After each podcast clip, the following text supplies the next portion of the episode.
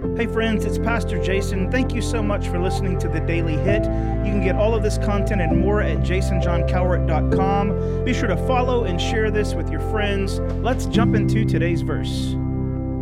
So, this is day number five of our walk through Psalm 23, and we're in verse 5 today. And here's what it says You prepare a table before me in the presence of my enemies, you anoint my head with oil, my cup overflows. Okay, so let's break that down into the two parts like we've done every day.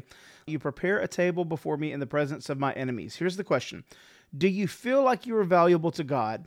And then there is a follow up to this Do you feel at peace even though there are enemies about? All right, so let's take the first half of that.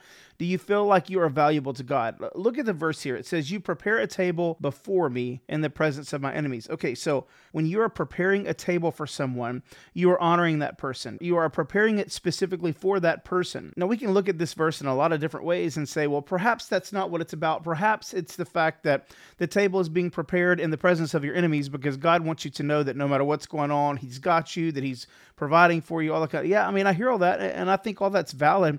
But when I read this, I can't help but see the value God is assigning to the person he is preparing the table for.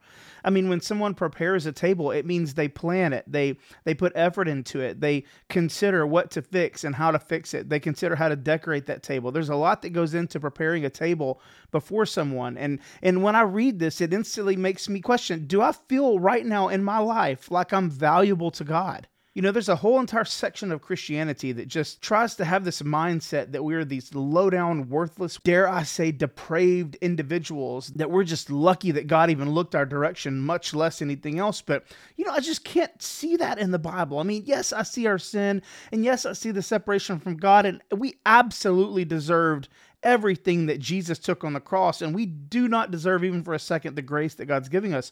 But we can't forget that God gave the very best thing He had, the thing He loved the most, He gave His Son for us. I mean, my goodness, would you give the thing that you love the most for someone? You might give the thing you love the most for somebody that you loved, but would you give it for your enemy? Because that's what God did with us.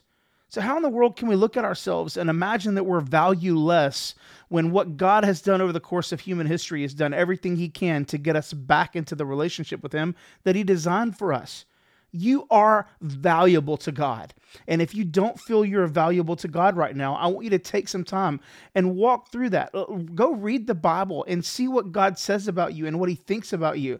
See the thoughts that He has for you and try to count them while you're at it because you can't. And don't forget the fact that God laid down his very best for you. Do you feel like you're valuable to God? Do you feel like you're at peace even though there are enemies about? That, that's a big one too. It's not just a table is being prepared for me, but it's a table being prepared for me in the presence of my enemies.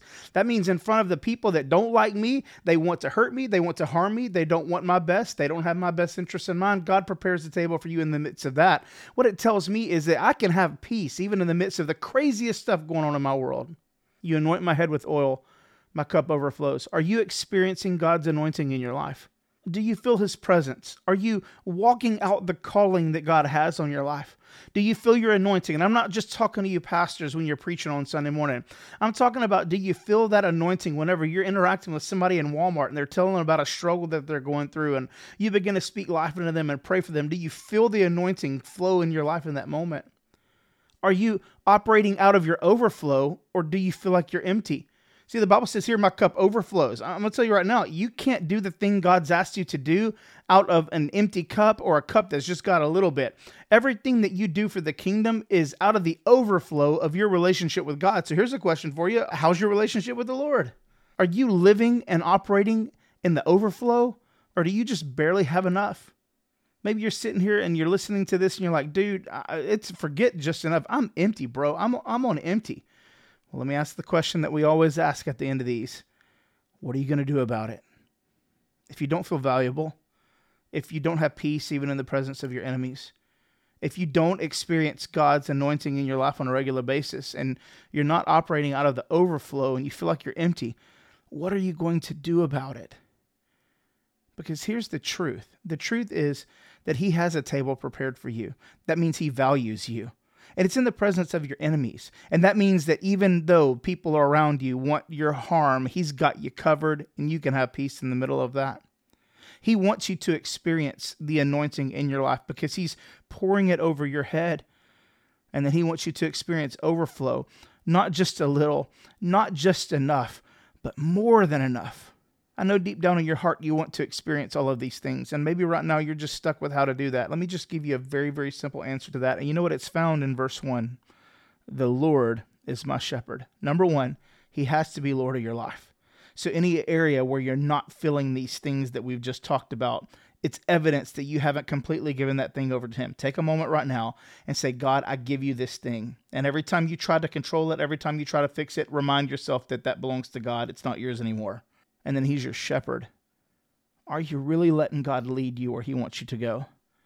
I found in my life that whenever I'm outside of His leading and I'm trying to do it my own way, I don't experience His anointing. I, I don't experience the overflow. I, I don't experience peace. And honestly, can sometimes feel like I'm not valuable to God. And it's not because I'm not valuable, it's because I've taken a path that's not His path. I've allowed something else to be my shepherd. So, how about today? What we do is we just recommit to the Lord right now. Jesus, you're Lord of my life. I give you everything. And then, secondly, I'm going to be led by you. You're my shepherd. I'm going to know your voice. I'm going to follow you. I'm going to do what you want. I'm going to walk in your precepts. I'm going to walk in your ways. I'm going to follow your path of righteousness. And I'm going to experience the life that you want me to experience, Jesus. Take some time today, make that commitment, and watch what God does in your life. It's going to blow you away. Thank you so much for listening today. If you have any questions or comments, maybe a verse recommendation, I'd love to hear those. Or if you want to financially support this podcast, visit jasonjohncowart.com. And if you're in the Northeast Houston area and you're looking for a great church home, we'd love to have you at Freedom. Visit freedomdl.com for more information.